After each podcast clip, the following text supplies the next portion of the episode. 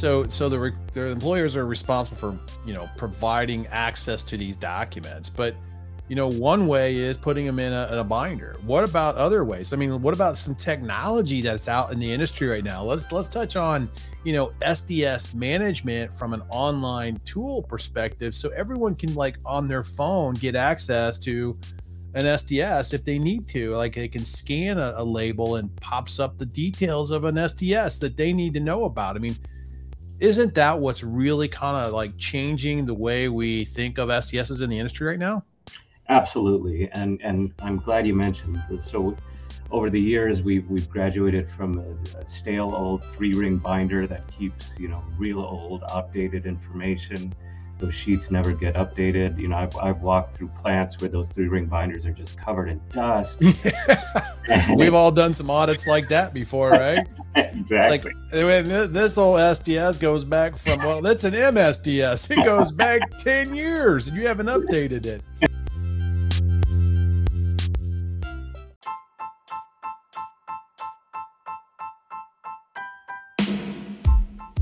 Welcome to the Environmental Transformation Podcast, where we talk with industry leaders, climate champions, and sustainability professionals who are making an impact in their businesses today.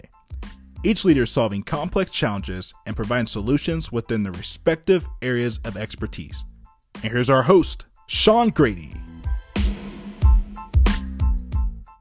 Hello, listeners. Do you have your Environmental Transformation Podcast sticker yet? Well, I'm giving away free ET Podcast stickers to those who contact me via my website at www.seankgrady.com. So send me a message to receive this cool looking sticker to proudly show your support of the podcast.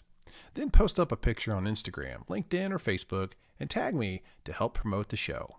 It will be fun to see where everyone puts their stickers, and I've put mine on my water bottle and my laptop. So what are you waiting for? Get your sticker today.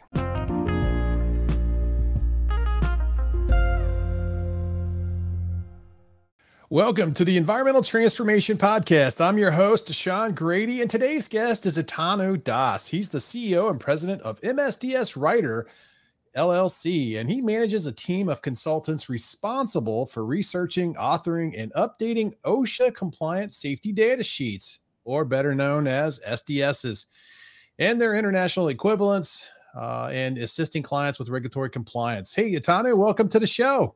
Hey, Sean. Well, thank you for having me on your podcast. It's a pleasure and an honor. Yeah, we're glad to have you on. And uh, we've been talking about doing this for a while, and I'm finally glad we kind of made it happen. And uh, welcome. So, you know, SDSs are a big topic in the industry, especially right now. It's it's environmental compliance reporting season, so that's going to be an interesting. You know, people are looking for these uh, these documents. But uh, before we dive into all the elements of SDSs and breaking them down a little bit for the listeners, because yeah, I, mean, I think they're a little complicated at times. Tell us, you know, how you got started in the business and what led you to, you know, start um, MSDS Writer. Well, yeah. So I've uh, had originally I started out in the with a degree in hazardous waste management. So as you can imagine, that was a pretty in-depth, specific degree.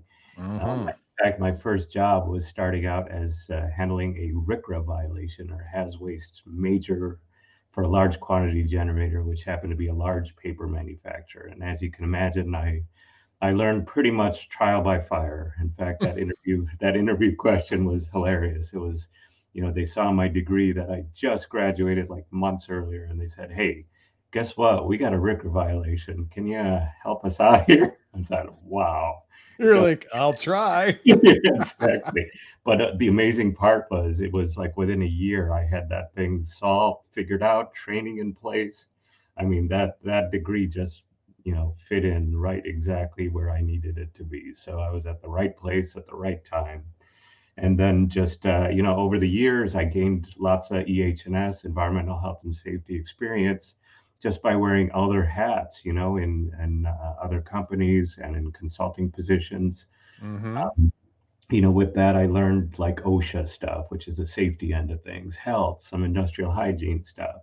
And it was in one of those consulting jobs where a colleague of mine he wound up leaving the consulting firm and going on to a therapeutic drug company So all of a sudden, just out of the blue, I get a call one day. Uh, it's him. He's saying, you know, hey, Atanu, do you think you'd help me out? Can can you write a uh, safety data sheet? At that time, it was material safety data sheet for a therapeutic drug that we're coming out with.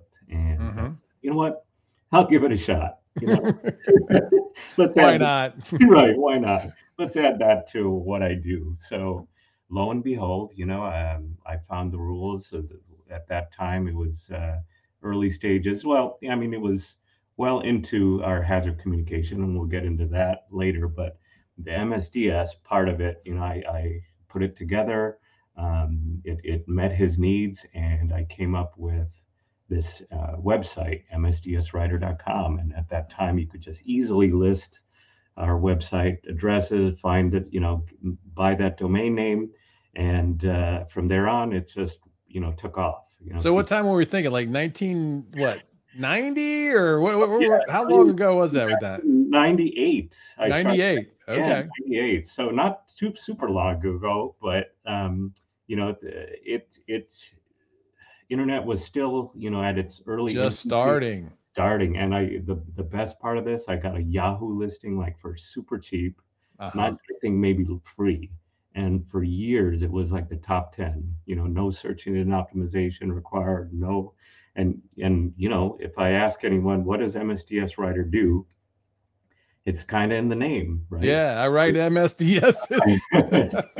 and but frankly i over the years it, it took a lot of tweaking of the message on our website to get people not to ask that question anymore so yeah, right. but um, yeah, it's it's been picked up ever since. It's a nice niche market. Um, it's almost like what I, I like to tell our clients is we're almost like the tax preparers. You know, you can you can have H&R Block, a set of accountants do your taxes. We're the we're the people that fill out that paperwork and know what's what and all the let's call them loopholes, but let's you know. Yeah, you know how to, you know, be creative with the uh, the wording and, and meeting the the intent of the requirements, right? exactly. exactly. Yeah. It's, Well- it's yeah. I mean that that's a good story. I mean, so about 22 years now you've been doing, you know, MSDS writer. That's a that's a good run. I mean, you guys are, you know, probably one of the leading writers in the industry. I mean, I'm I know there's competition out there, but you know, you're fairly well established. Yeah, very much so. And I think what sets us apart is we we are kind of the niche author. You know, a lot of people feel like they they don't get their needs met with a lot of this stuff, especially you know uh, using that accountant metaphor again. Mm-hmm. Uh, is it something that you can tra- trust with your tax advisor, with your accountant? Well, we you we can be trusted. You know, we have people like you see in the, my name. I have an SDSRP, and that stands for Safety Data Sheet Registered Professional, which is a an accreditation which is was done about uh, five to ten years ago from the AIHA, which is the uh, um, uh, Association of the Industrial Hy- Hygiene uh, for the U.S. So Mm-hmm. they they codified this. Uh, it's a set of tests um, that we have to keep maintenance points on and keep updated so that these regulations are always current and you know at any given hour every given day there's a new set of regulations we got to keep Oh, of. so Uh, well, we're going to get into some of those new regulations that kind of hit a little couple years ago. That kind of probably put everybody in a spin. But uh, you know, let's talk about the purpose and the elements of the hazard communication standard. And you know, why do we even have this regulation? You know, I think that's that's what's driving these SDSs. So talk about that. Sure, sure. So this was first adopted in 1983. So under the OSHA uh, guidance, this HCS or Hazard Communication Standard, what it does is it requires manufacturers and importers to evaluate the hazards associated with their chemicals. Mm-hmm.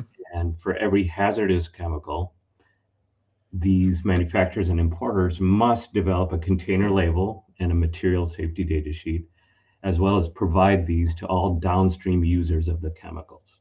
So, in turn, any employer with employees working at, with these chemicals must Mm. also be aware. So you you you make them aware using a hazard communication program, a written program Mm-hmm. also consists of training the employees in how to understand those labels and the material safety data sheets. So that's really the element. You you're basically trying to ultimately get people to not only have a right to know about safety data sheets, they also have a right to understand the safety data sheets. So that's that's really the crux of why we have a hazard communication standard in our workplaces. Uh, it's it's really to get get our people aware of what yeah they need to know the hazards or the potential hazards that they may be encountering when they're actually working with the material or handling it. And you know you don't want to have people exposed unnecessarily to you know chemicals that they don't know that oh that burns when it's on your skin right? I mean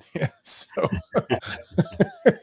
you know safety precautions and, and you know companies don't want to be faced with lawsuits because they didn't do a good job of communicating those hazards right? So it's a good law it's a good standard and, and i'm glad we have it um, you know you talked about you've been doing MSDS uh, writing for you know 20 some years now and, and some of the changes over time and knowing the ins and outs of the requirement but talk a little bit about you know just a couple years ago the global harmonization system the ghs and, and classification labeling that changed that was a you know there was a lot of effort going going on in the industry to you know train people on the new uh, requirements and the updates to the standard and it essentially changed the name from MSDSs to SDSs. Isn't that right? That's right, absolutely. And you know, going back to again to the history, even in the years since the HAZCOM standard went into effect, there were really no consistent requirements for what information had to be provided mm-hmm. on those safety data sheets and the corresponding container labels.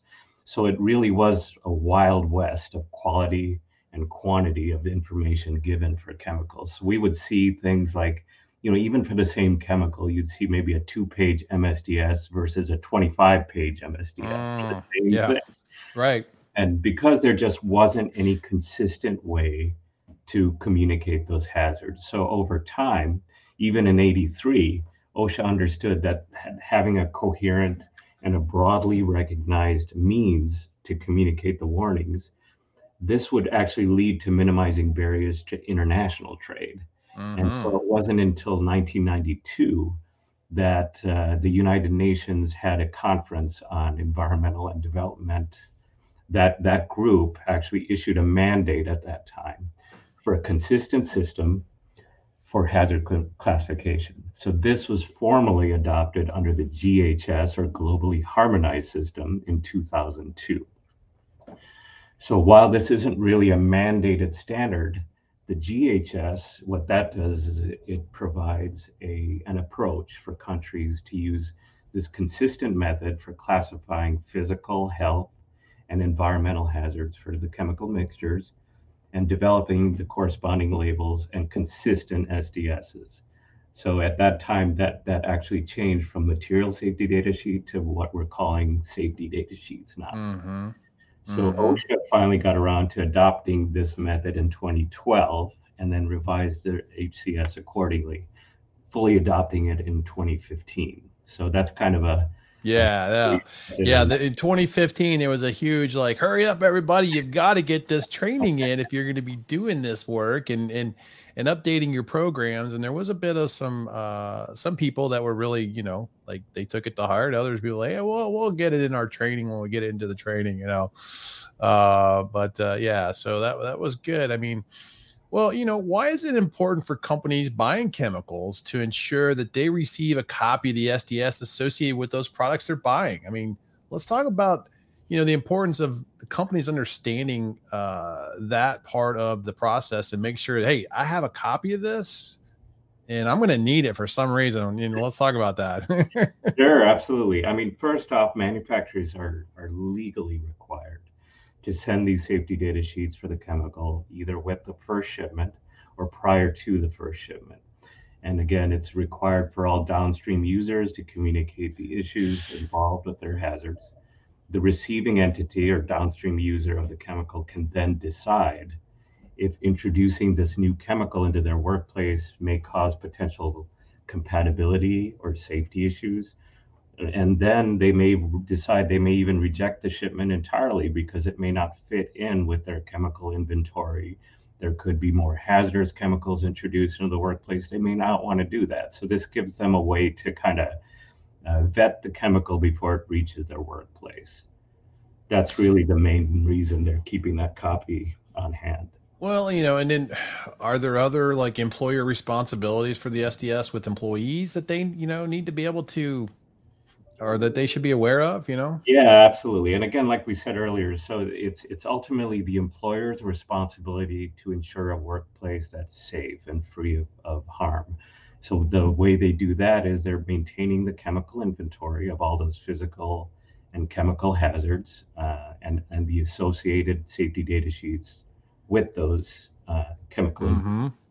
So what they do is they keep these on file in a readily accessible place so that when or if the employer is work employee, I should say, is working with those chemicals, they're involved in a in an accident or an incident. If it gets in their eye, on their face, they need to know how to deal with that right uh-huh. in the workplace. Uh-huh. So they're they need to be trained exactly how to read it, understand it, and and how to deal with the accident and the issue in the, in in working with that chemical.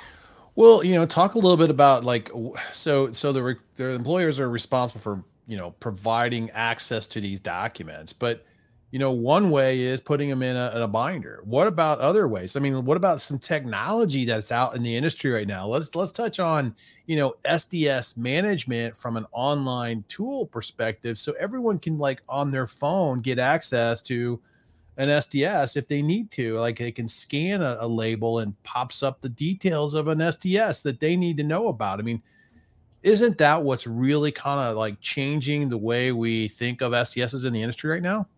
Absolutely, and and I'm glad you mentioned. That. So, over the years, we've we've graduated from a, a stale old three ring binder that keeps you know real old, outdated information those sheets never get updated. You know, I've, I've walked through plants where those three ring binders are just covered in dust.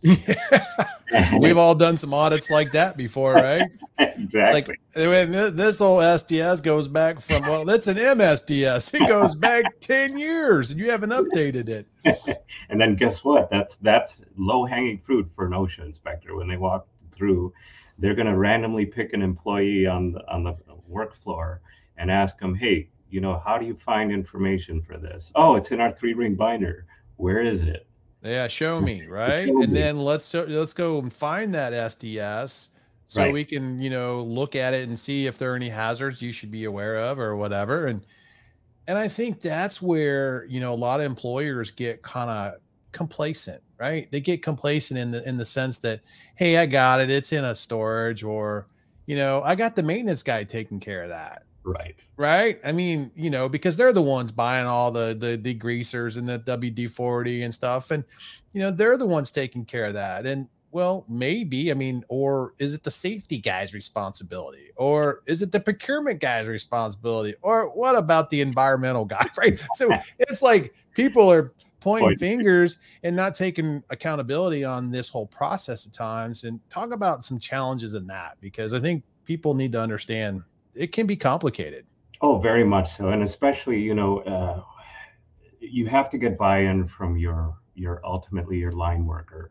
If they're not aware, you know, and like I said, if an OSHA inspector just comes and randomly asks a question, hey, what's in this bottle you're using? If it's not labeled right, or if it's not in the right language, maybe you have a you know a predominantly foreign language or Spanish speaking workforce is that container label easy to understand? Is it in English? Is it in Spanish?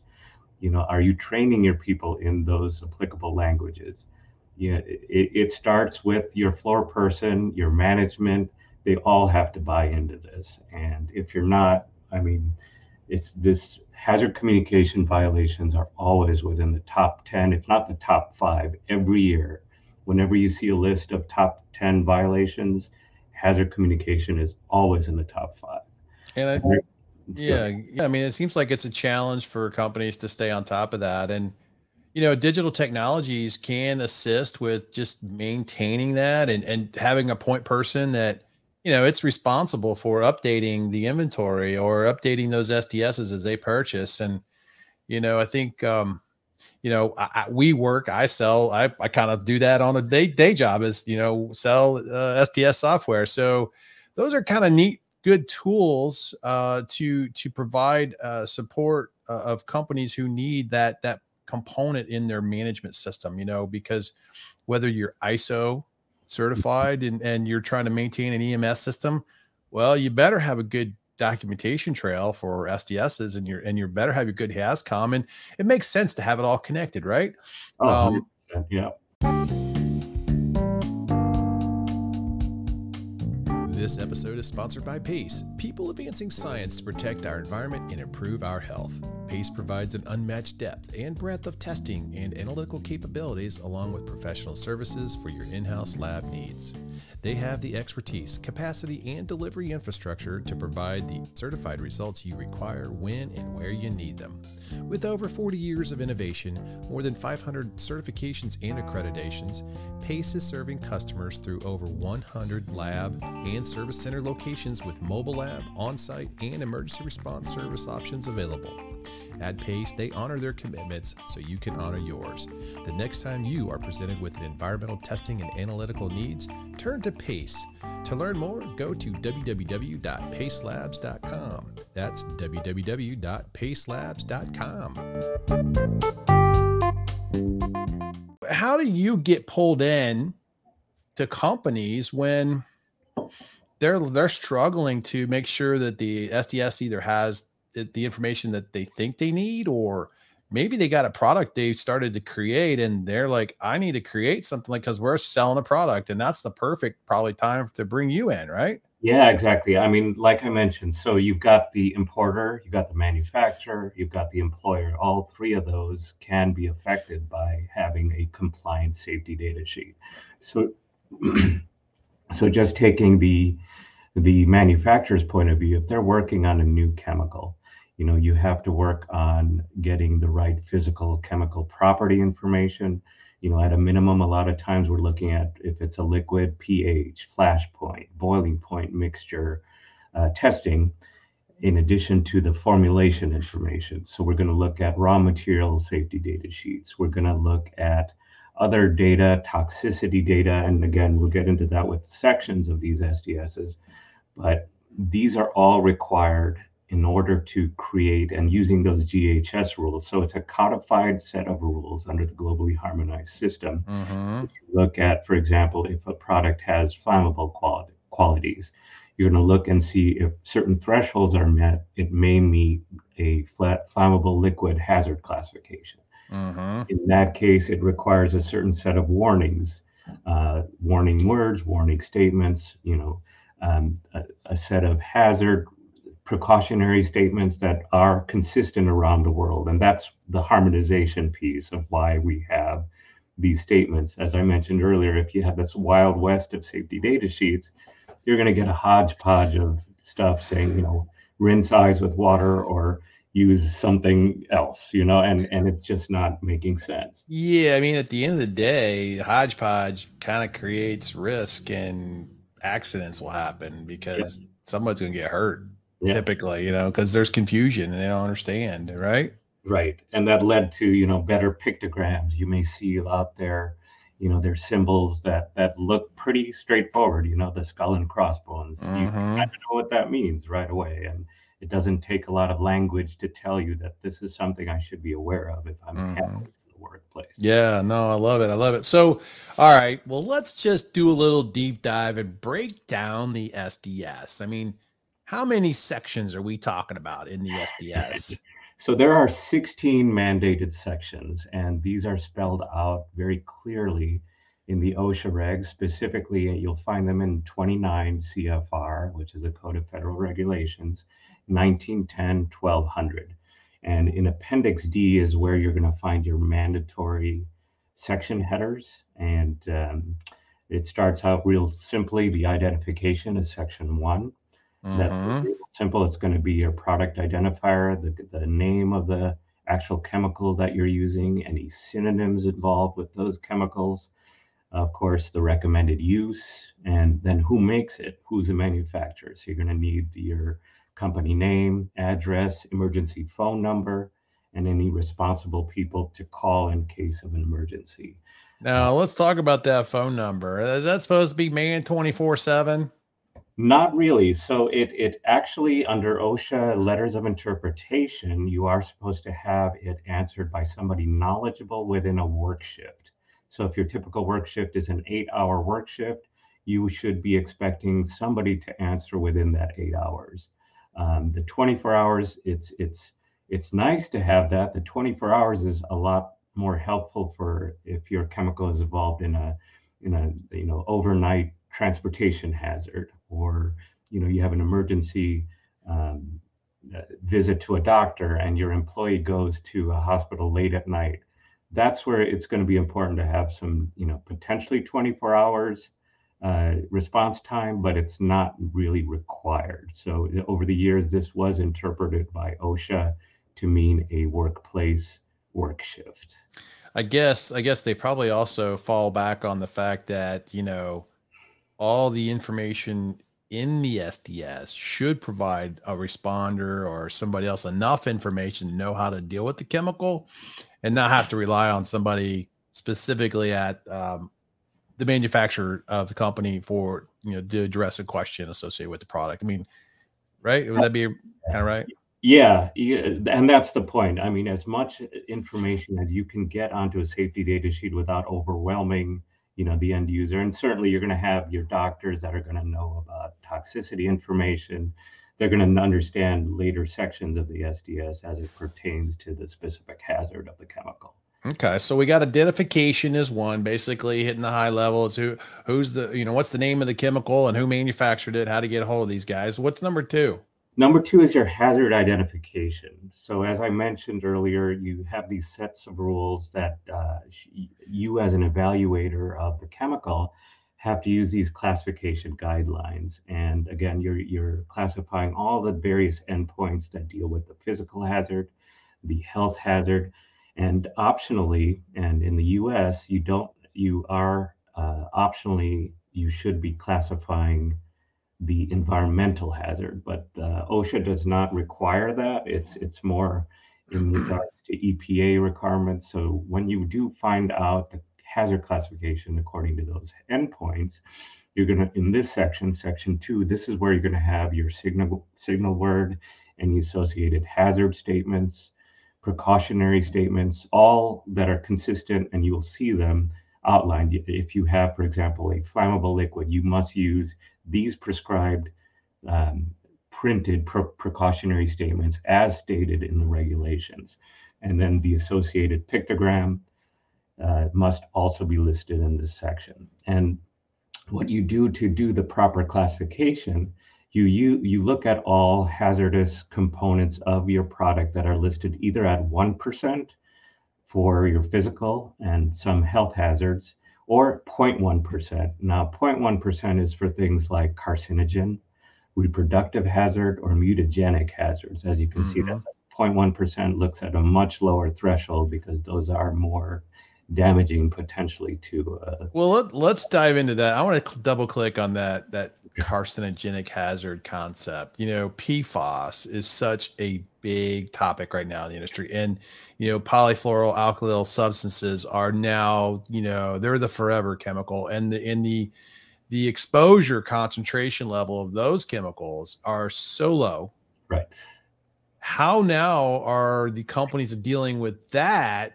You know, quote unquote, because technically it's not a hazardous waste or a hazardous chemicals per se in, in the TSCA regulations and whatnot, but I mean, I would imagine companies should be disclosing those types of hazards in there in here at some point in the near future, if not already. What do you think? I agree, and you know that, and we're also looking at like nanoparticles are are very cutting edge things that you know we have no concept for. These nanoparticles can can you know uh, cross the brain threshold. You know, there's a brain barrier that we have never even thought of as a hazard. Mm-hmm. Uh, classes with the same thing. We just don't have enough data yet, but these should definitely be treated like these same physical and health hazards. So I think the jury's out yet. and how these will be handled. But again, OSHA is going to blanket look at this as under general duty clause, really. Under the general duty clause is you have you have to maintain a safe workplace. And you know, that could mean for hazards just not even identified yet or known. You know, at one time, you know, carcinogen we, we used to be working with carcinogens all the time and bathing in it and you know just Yeah. workplace. So PFAS and nanoparticles are going to be potentially regulated as as much, if not more, than these. But we ought to start looking at them now. Yeah, I can imagine there's gonna be a lot of conversation around that with this SDS uh, RP group and through the accreditation piece. I mean, you guys, that's gonna be a topic you guys are gonna probably do some serious conversations about how to deal with that with writing new SDSs. So Oh, yeah. interesting. More to come on that, I'm sure. So uh, let's let's get into section three now. We're talking. Uh, what, what's this one? This is a composition of information or something, or what? yeah, the composition and the information on ingredients. So this is typically your your actual formula information. Mhm. So uh, if, for example, if this product is 100% of one substance, then you're going to list the chemical name, your common names of synonyms, any CAS number associated with it, as well as any impurities involved in that, uh, as well as if it's a mixture of these substances. Mhm. In addition to what I mentioned earlier, you're going to have to provide the chemical concentration, exact percentages of those individual ingredients.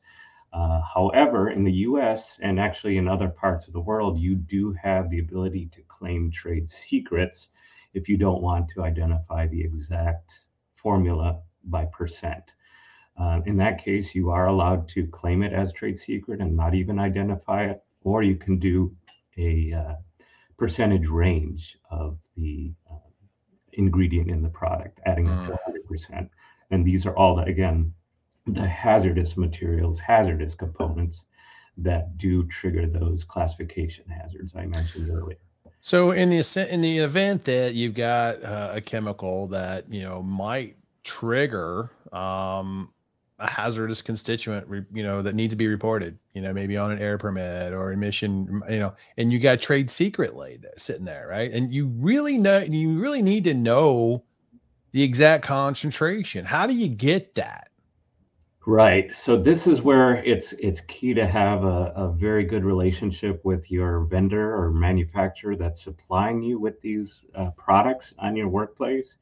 Um, as you know, you know with these record keeping requirements, it's very important to know exactly what's in it, how much of it is there present at your location. So what we recommend is getting a good uh, non-disclosure agreement in place you know if if your vendor is is hemming and hawing about not wanting to get you know to disclose that information Mm-hmm. it might be time to consider maybe another vendor um, Right, because it could have implications in your operations that do cost a lot of money for environmental reporting or or managing from a, a treatment perspective, right? I mean, there's a lot of implications to not understanding that, and I could see why someone might want to change vendors. absolutely and and you know if they're if they're being extra incorrigible i would say definitely find a vendor that uh, will help you out with that or consider you know greener alternatives uh, yeah, non-hazardous that's a really good point. I mean, and I think a lot of companies now are going through that evaluation step,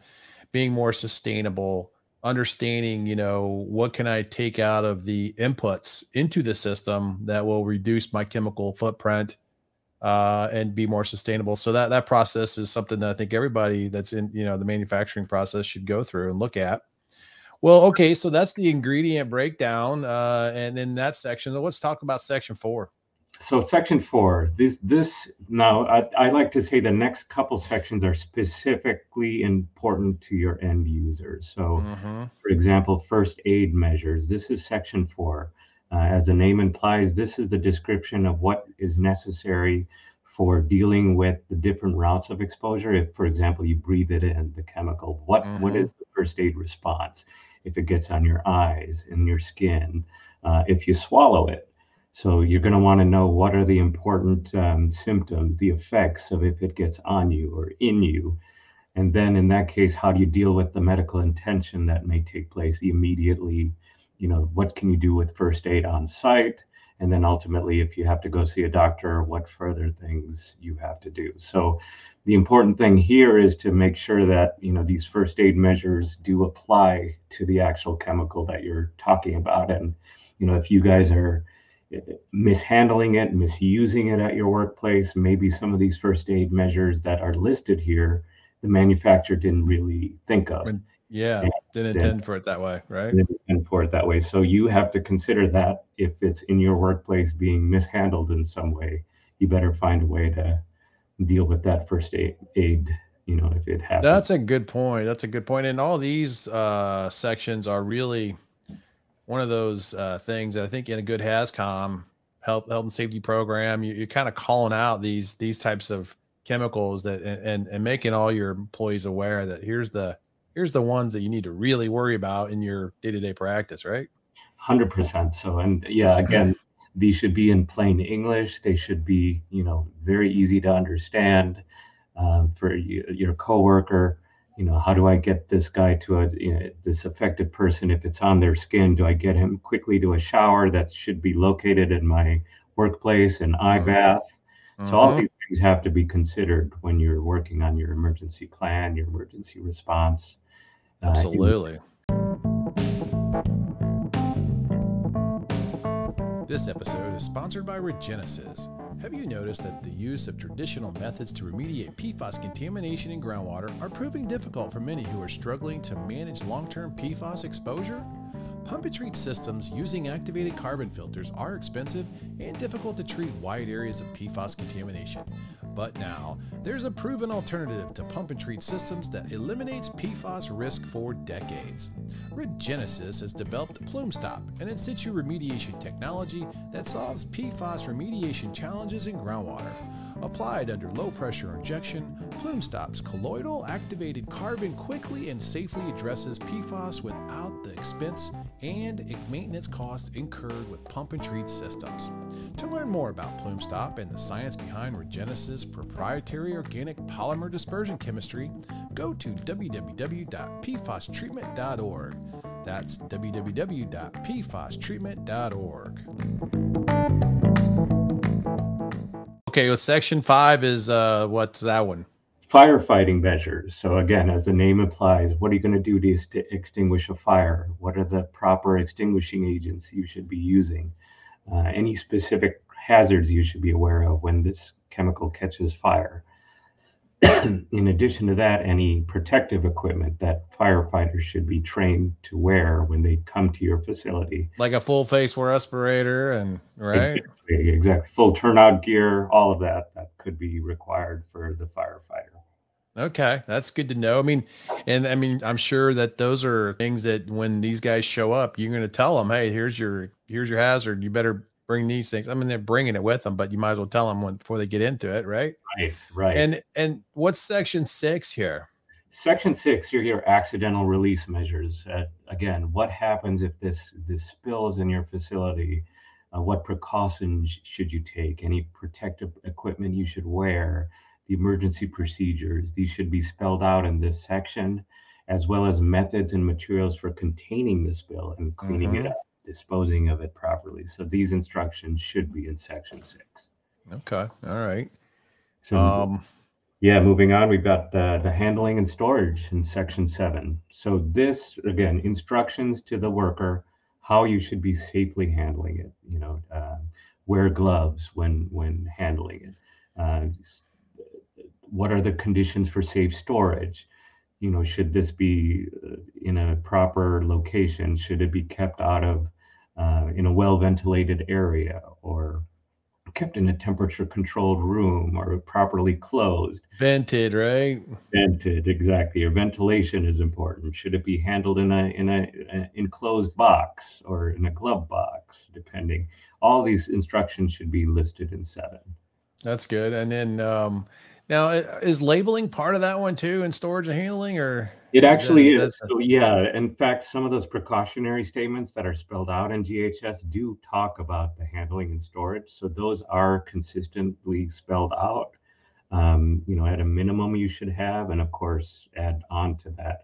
And mm-hmm. the nice part of that is because it's a statement that's consistent, it's already translated for different parts of the world as a consistent statement to be used across the world. Okay, all right. So then eight's uh, what's eight? Exposure controls or personal protection again. So this is where if there are any workplace exposure limits, usually for the U.S. these are OSHA permissible exposure limits. Uh, yeah. You know the, that's by the individual chemical. These are listed in in the government sources. Uh, for example, if you have uh, ACGIH or American Conference of Governmental Industrial Hygiene numbers, threshold limit values, any other relative or relevant uh, exposure limits used or recommended before by the manufacturer should be listed in this section. Time weighted averages there and things, right? Correct, correct. so it, you know how much of it can be safely uh, present in your workplace for an eight-hour work shift, for example. Yeah, That's right. Yeah, because you know some some you know manufacturing environments you know, uh, you can't really avoid some of the exposure that you're going to, you know, be involved with because of the process, because of the way it's the products manufactured and the products used to do that. And, and, and, in, in, in doing so, you need to have these types of uh, controls in place so you don't overexpose, you know, employees to uh, some of these chemicals that you might be using. So, yeah, I mean, that's good to know. And uh, I'm glad that they've got a good section in there to talk about those types of uh, PPE and exposure control. So, you know, you're also telling them, hey, you wear, you know, all your basic PPE and, and, and safety glasses. yeah. Yeah. Right. The respirator if needed, how to, you know, properly handle those respirators. That's always a big issue here in this section. Uh, Absolutely. Well, okay. So what's nine? Nine is a big one. This is your physical and chemical properties of the mixture. So this covers everything from the appearance, what physical state is it liquid, is it solid? Ah, uh, yeah. Boil, boiling point, boiling point, yeah. Flammability and density, yeah. all that good stuff, right? All that good stuff. There's a whole list of those, and you know, we we try to say, uh, and the way the the way those these rules work is if you've tested or or if you haven't tested, you have to fill in these sections and say not determined if you don't have the data um, so that it they the reader knows that that there is something that maybe hasn't been tested for but um, you know the manufacturer should be telling you that are there any basic like bare minimums you need to have i mean like you know you can't just put a, something in you know in this section you can't just have not available no data available for any of them right i mean that would be like okay but no. growth is justice. Yes, exactly. Uh, what's the minimum here you got to have? So yeah, what I mean, certainly the appearance. Uh, if it has any odor, you know, the color. It, you should have a basic understanding of what the product looks like. It's almost similar to pharmaceutical. Like you may see the product insert. It'll tell you this is a pill. It's it's you know it's oval shaped. It's got the the letter S on it these things you should have also the physical state is is should be a no-brainer on this um, pH, a lot of times that's a very easy test that, mm-hmm. that can be done very easily. Uh, flash point also. Yeah. with liquids, you know, we like to tell our clients at a minimum get us pH, flash point, and boiling point. Gotcha. So those things get us, you know, 99% of what we need for properly uh, classifying the hazards for a lot of these, you know. Uh, so, so okay, so that's number nine, physical and chemical uh, properties. So what about number ten? Ten. Section, section ten. Section ten, right. So this is your stability and reactivity section. So this is what happens if, uh, if for example, if it reacts with an incompatible product. What what conditions should you avoid? Any reactivity hazards? Um, you have to list any potential hazard decomposition products if it's involved in again an accidental release, a fire, what should you be looking out for conditions to avoid? You know keep the material away from uh, sources of ignition or you know keep it in a clean room. These are things you know, otherwise you could have a, a, potential reactive hazard that you, are, you should be aware of. Mm, okay. All right. Okay and then um, section 11 11 okay so section 11 this is your toxicological information. So again, this ties in nicely to the GHS classification requirements. Uh, you, here is where you're going to identify information on likely routes of exposure. So again, your if the product can, you know, be inhaled, ingested, get on your skin and your eye? What are what are the things that can happen? What are the signs to look out for? Any symptoms related to these physical and chemical hazards? The characteristics should be identified here.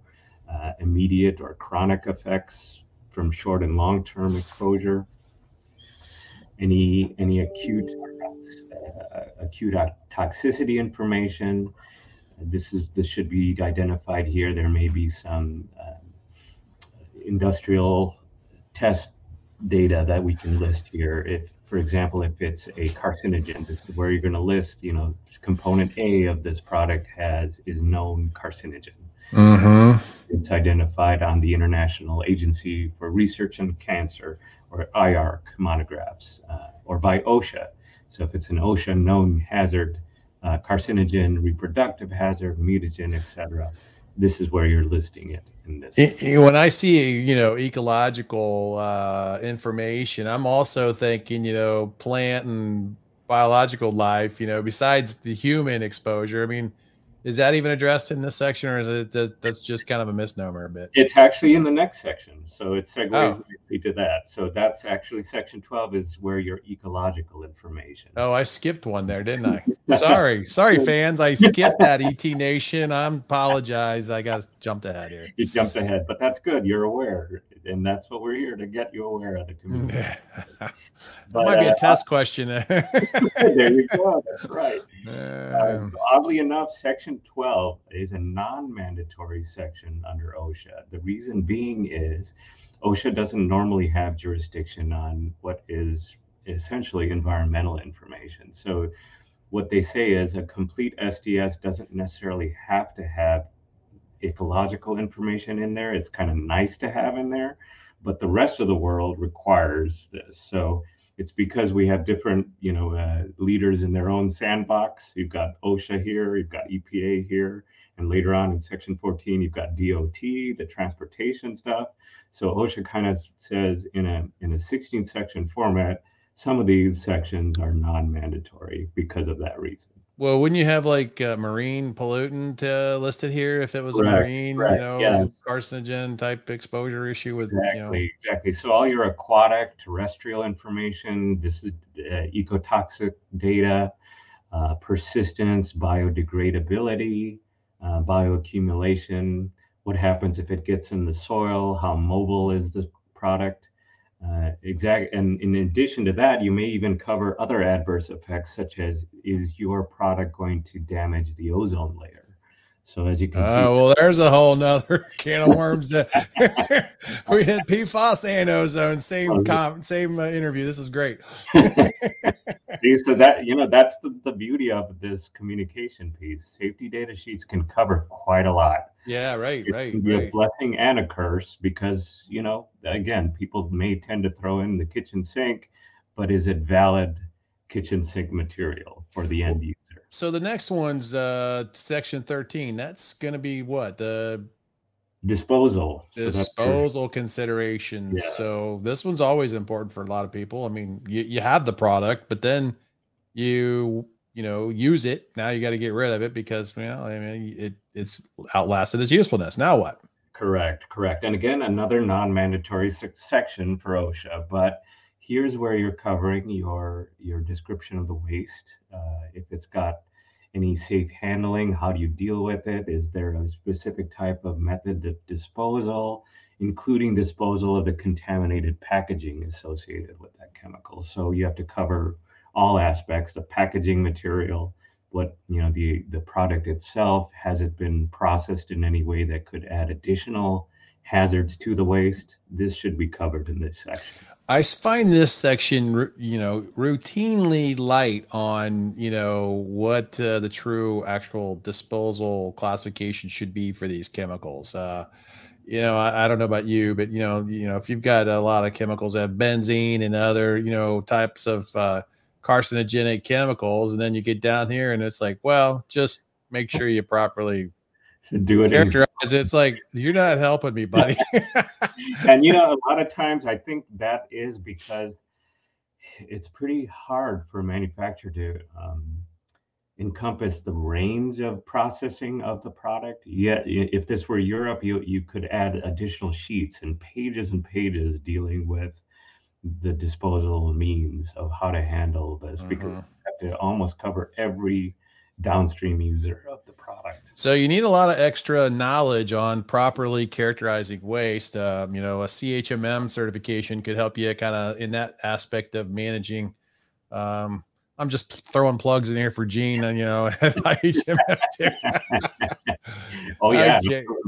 I mean, again, this adds to the the breadth and depth of knowledge you need for for doing all these various sections of a safety data. Absolutely. Well, get into DOT, another one. I mean, you know, the next one, section 14 is transportation requirements and or information. And I I always like, hey, look, here's how we actually ship the, the here's the proper shipping name for this product that we ship it on, which if, if it's like here's the pure product or the chemical product when it's not used or you know, before it's not been, you know, you're going to use it and here's the shipping name. And a lot of times i don't see that in here sometimes which is a bit frustrating because you know if if you're just maybe the product is is uh, uh it basically is it out you know it's it's past its shelf life.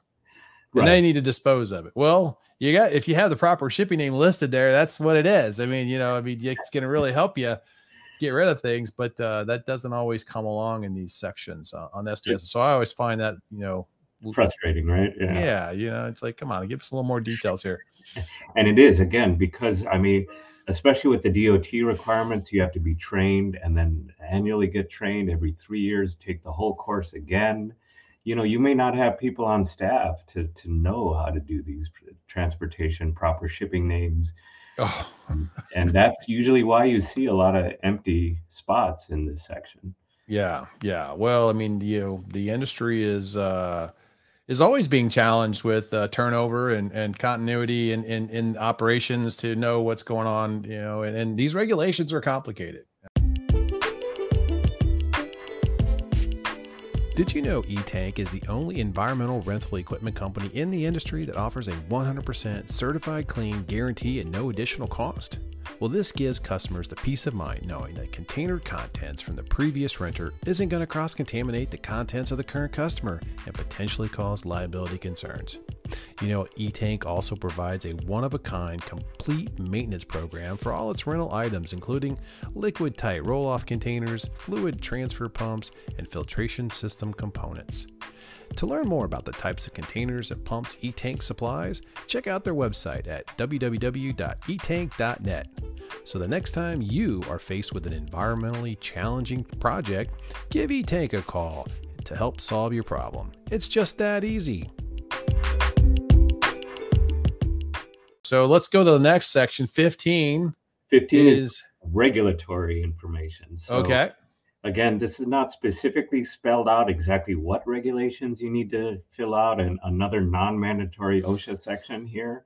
Uh, typically, what they say is it should care, have any relevant safety, health, and environmental regulations specific for the product in question. Well, that doesn't tell you quite a lot here, but yeah, it's a good guidepost. You know, if, if something here is where you might be listing if uh, if there's Prop 65 in Cal- in California, this might tell you that you know be aware that a component or two of this product is is identified as a prop 65 or EPCRA, you know, you know, 311, 312, uh, you know.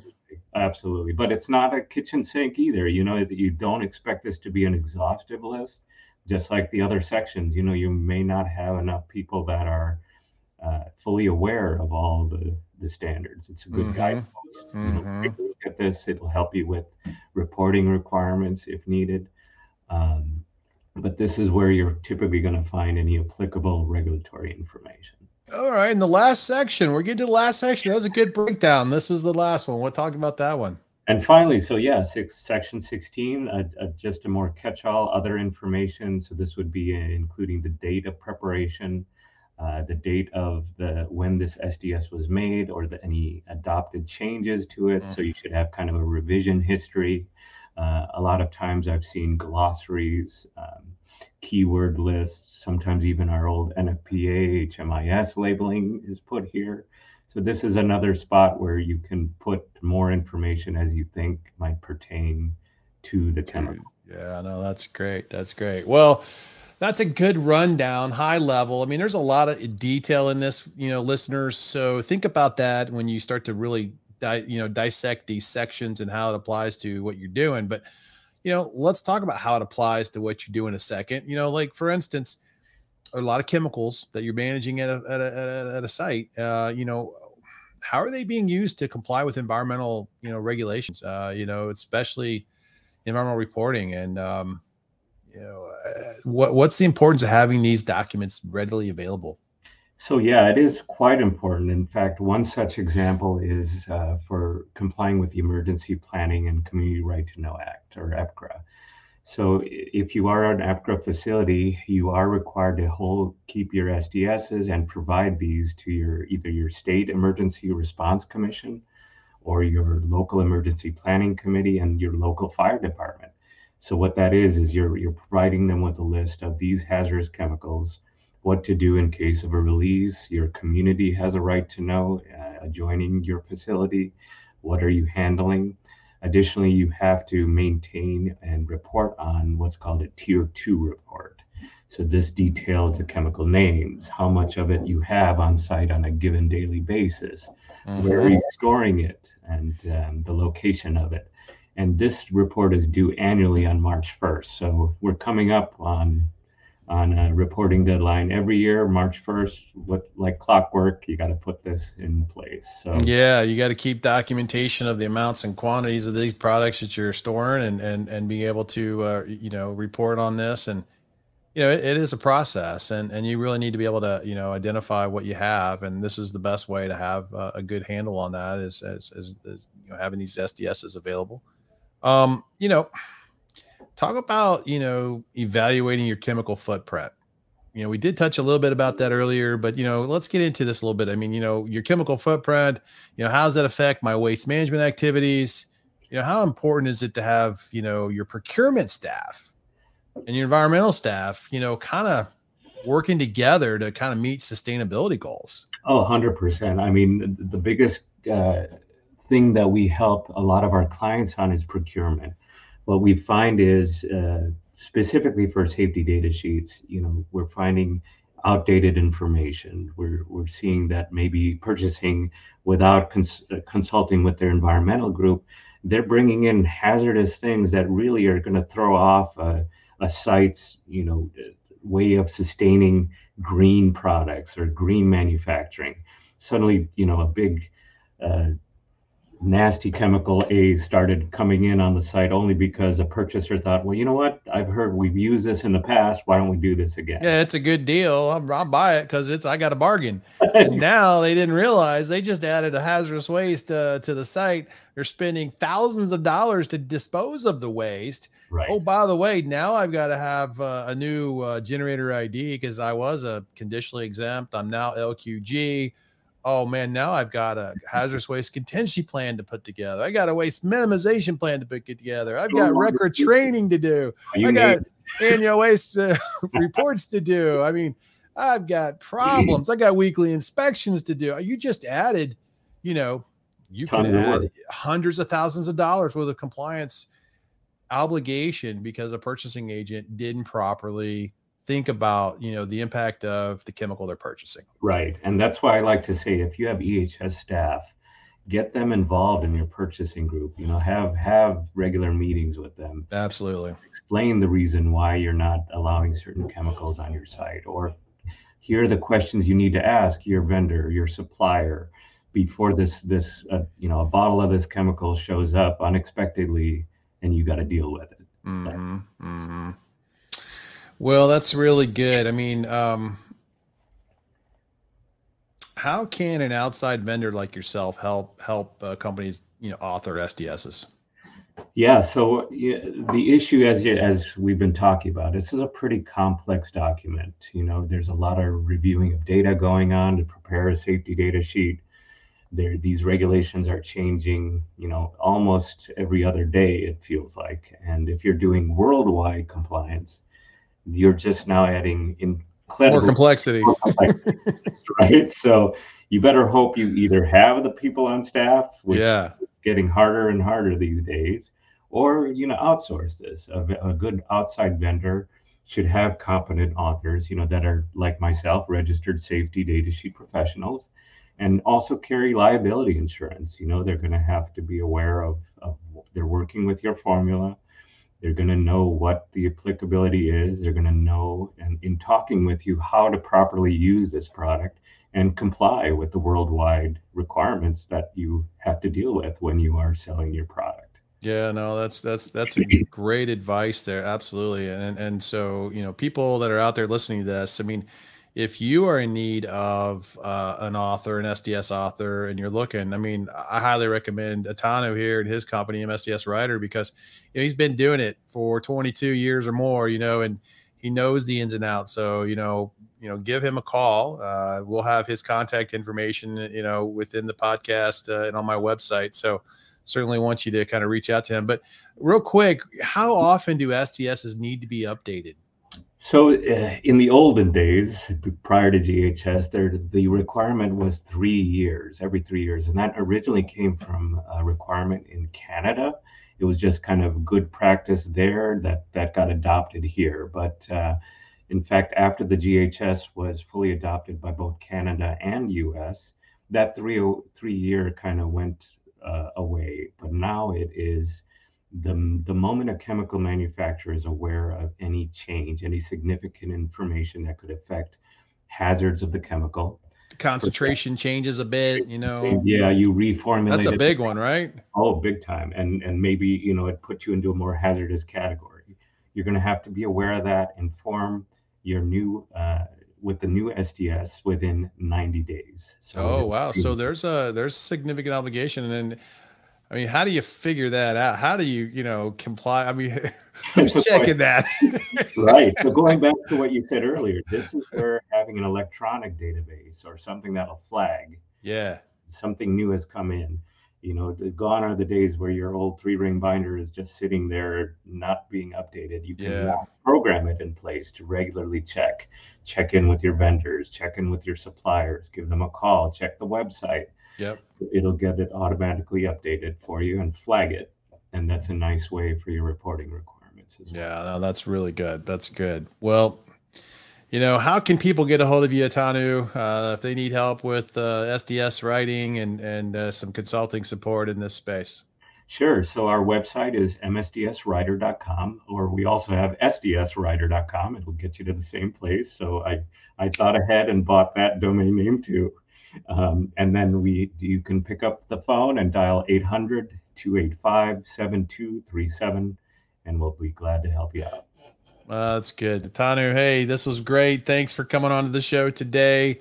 And uh, I'm looking forward to getting this out to the masses and the, the ET Nation. I'm sure is going to be excited to hear this new episode because a lot of good contents. And we're right in the throes of environmental compliance reporting season you know, uh, like you said, tier twos are coming up. Uh, oh, by the way, annual waste uh, reports are coming up, and you need to make sure you got uh, good SDSs documenting your way. So there's all kinds of good stuff that these things are needed for, and uh, they really help the industry and and, and prevent uh, you know employee exposure. So thanks for coming on the show. We'll get this out, and uh, you know, looking forward to some feedback when we uh, hear some from uh, the listeners. So I appreciate it, Sean. Thank you again for having me on.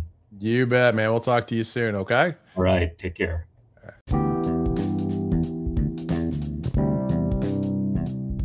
I want to thank our guest, Atanu Das, for coming onto the show today. If you want to learn more about Atanu and how MSDS Writer can help you solve your chemical management challenges and your MSDS or SDS authoring needs, go to www.msdswriter.com. That's www.msdswriter.com. You can also connect with Atanu via LinkedIn, and I'll also put a link to his contact information on my website. To listen to future environmental transformation podcasts, you can check us out on Apple Podcasts, Spotify, Google Podcast, and other podcast networks, or better yet, from my website at www.seankgrady.com. You can also follow me on Instagram or the Environmental Transformation Podcast Facebook page. If you enjoy the podcast, don't forget to subscribe and tell your friends. We'd also love to hear feedback from the ET Nation about the episode and any future podcast topics you'd like me to cover. Well, thanks for listening, and until next time, make a positive impact in someone's life today.